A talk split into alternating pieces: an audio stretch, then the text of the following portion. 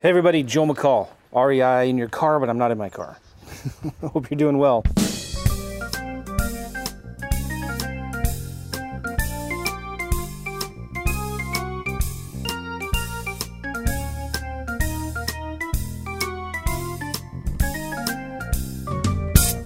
Man, I'm so excited and pumped for a couple reasons.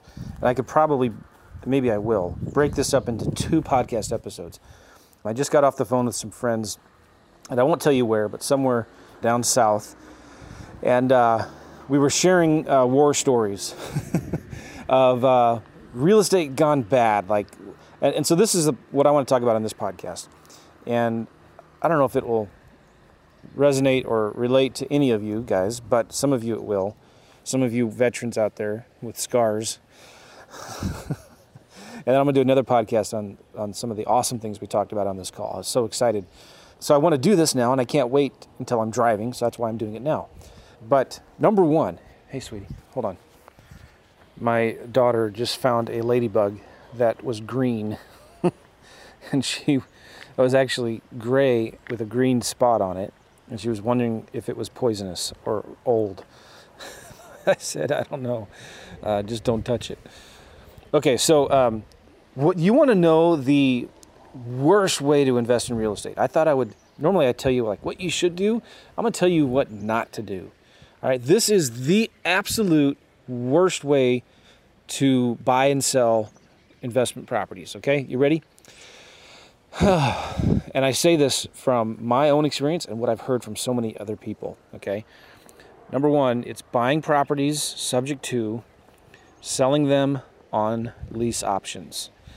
I think it's one of the worst ways to do it. If, well, okay, let me just rewind a little bit because it can work if the numbers are good, right? But a lot of us, way back in early 2000s, this was the hottest thing, right? Everybody was talking about this, everybody was doing it. I can name the gurus, you've heard of them probably, that were teaching this, and uh, it was a disaster. Even if the market wouldn't, would not have collapsed, these would still have been stupid deals.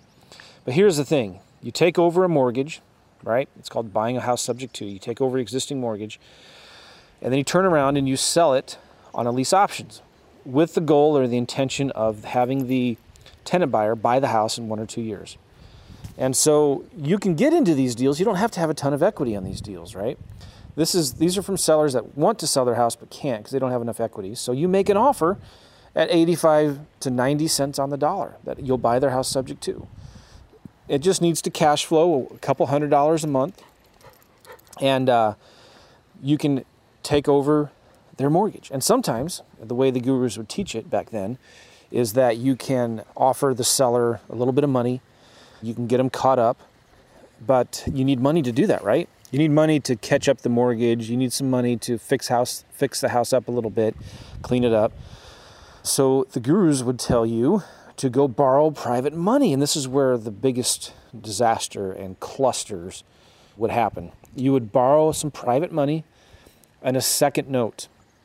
So you'd create a small private second note with an investor and put them in second position and you'd use that money to fix it up, catch the mortgage up, maybe give the seller a little money, and a lot of times you'd borrow some profits early, which is a big disaster. Don't ever, ever, ever, ever do that. Don't ever borrow profits early. But at the time, if you remember, real estate never goes down, right? so we would, I would, I did this a few times, and I've paid all my private investors back, but um, it took me years. I would borrow private money early. And we would, when you look at these deals, we would kind of inflate and push the values up a little bit. So if it's worth maybe 150 to 160, we'd use the 160 number. All right. And uh, we'd figure prices were going to continue going up, and they were going to go up at a conservative five or six percent a year at the time, right? So we would use start with a higher number. So if the values were like 150 to 160, we'd use 160, and then we'd add six percent on top of that and then we'd add a little bit more, and so we'd sell it as a lease option for maybe 180 because that's what it's probably going to be worth in uh, a couple years, right?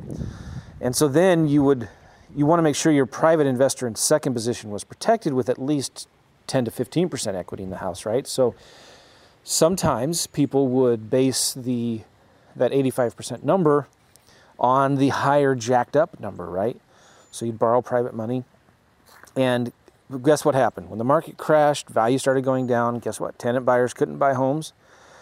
So this house that you thought was worth 160 that you were trying to sell for 180 was all of a sudden worth 130.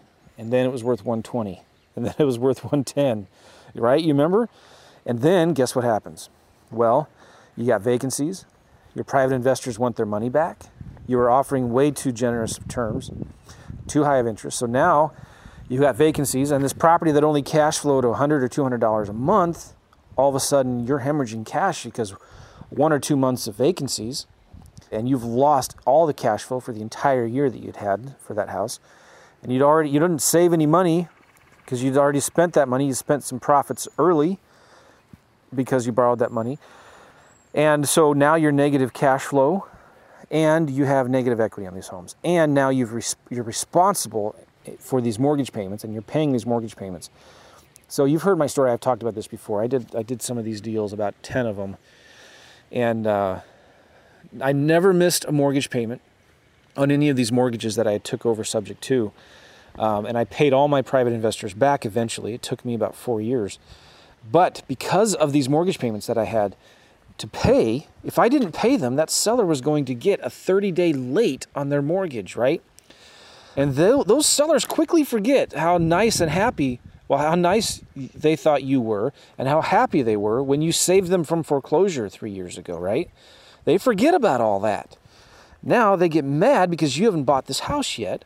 They want to buy another house, but they can't because this mortgage is still in their name. And uh, they start getting calls all the time from the bank saying, hey, we haven't received your payment yet, right? So I would make the payments. None of them got 30 day lates, but I would be making them on day 29, day 30, like at the last minute, I'd be robbing Peter to pay Paul to pay these mortgage payments so they wouldn't get a 30 day late. And they start getting ticked, understandably, right? Like, you got to have stuff. the bank stop calling me. When you, are you even made the payment yet? Have you made the payment yet? Are you going to make the payment? And then they start freaking out and they start looking at the mortgage or they start looking at, uh, they, they hear stories in the news or they, they uh, talk to an attorney and the attorney says they can't do that. That's mortgage fraud. You can't take over a mortgage. If your bank found out they would call the loan due and they would trigger the due on sale clause. Well that never happened to me and that rarely ever happens but guess what? If i would have been late on those mortgages or if we started raising a lot of red flags those mortgage companies could have called those mo- loans due. Now they, they probably wouldn't but like they could. So what if i was late and uh, you know missed a, uh, had a 30 day late on one of these mortgages and the banks looked into it and you know and then they started asking well what's going on? Who, where are these payments coming from? Are they coming from this investor? And they start looking in the county and they see that the deed is transferred to somebody else. And what if they call the loan due? Would you be any would you be in any position to take it over? So oh what a disaster. It freaks i get stressed just even talking about this right? So these friends that i was talking to they did almost 50 of these back then, the heyday, right? And they're still digging themselves out of the hole. But what was interesting was some of the deals they did were sandwich lease options. So they didn't take over the mortgage, they just sandwich lease options, which means they found a motivated seller and they got a lease option with the seller where they were the tenant buyers. And then they turned around and subleased it out to another tenant buyer and they stayed in the middle. So it was a sandwich lease option. And so, guess what? When the crap hit the fan and the market started going south, guess which deals were easier to get out of? The deals that they took over subject to, where they took a deed to the property and they borrowed private money, or the sandwich lease options, where they all they had was a lease option agreement with the seller and they turned around and subleased it out to another tenant buyer. Which deals were easier to get out of? you guessed it. It was the sandwich lease options. That's the beautiful thing about lease options, why I love them so much and why I hate subject twos. Because in a subject two, you're more obligated. The deed is in your name. You're responsible to make this seller's mortgage payment. So, what happens if the deal goes bad? Okay? You better pay that mortgage payment, right? Oh man, I can tell you stories like the sellers would be calling me, When are you going to buy this house? And I'd say, I, I, I can't. The tenant buyer hasn't bought it yet. So the seller would go to the tenant buyer knock on the door and say, Hey, when are you going to buy the house? The tenant buyer would say, Who are you? The seller would say, I'm the owner of this house. The tenant buyer would say, I thought Joe was the owner of this house. Who are you? And they say, No, Joe doesn't own the house. I own the house. When are you going to get a mortgage? Tenant buyer would freak out. It's none of your business, blah, blah, blah. I'd get these angry phone calls. Who is this seller? And I'd say, Well, don't you remember I told you that I don't own this house technically? I mean, yeah, I own, I'm on the deed, but I don't own the house. The mortgage is still in someone else's name they would freak out. They don't remember me tell, telling me uh, me telling them that. They don't remember signing the disclosures that I gave to them. Right? I mean, I did it all above board. I used title companies. I used attorneys to close my subject to deals. But oh, what a disaster! So then the seller calls the attorney. The tenant buyer calls the attorney. They start freaking out. The tenant buyer says, "I were this is fraud. I want my option deposit money back." The seller saying, "I want my money back." And then uh, the, the seller's saying, I want you to close sell this house so I can move on and buy another house. And then my private investors are like, hey, we want our money back out of this deal. You said that if we requested it, you'd give us 60 days and we can get your money back. So maybe, I don't know, if I'm talking over some of your heads, uh, I apologize. But those of you that got caught up in that crap from the early 2000s to maybe 2007, from these gurus that taught you how to buy houses subject to, how to turn around sell them on lease options, or even create a wraparound mortgage, right? Oh, and then borrow some private money to pay the seller a little money to fix some repairs, to borrow some of your profits early. I call BS on that. Now, there may be a point, place where if, you know if the numbers work, if there's enough equity, if there's enough cash flow, and you're not borrowing any private money, you can do a subject to, you know, and turn around and sell it on a wrap or on a lease option. There may be a place for that, but I'm telling you guys, you've got to be super careful. You've got to be super conservative with your numbers. You've got to set aside money for a rainy day.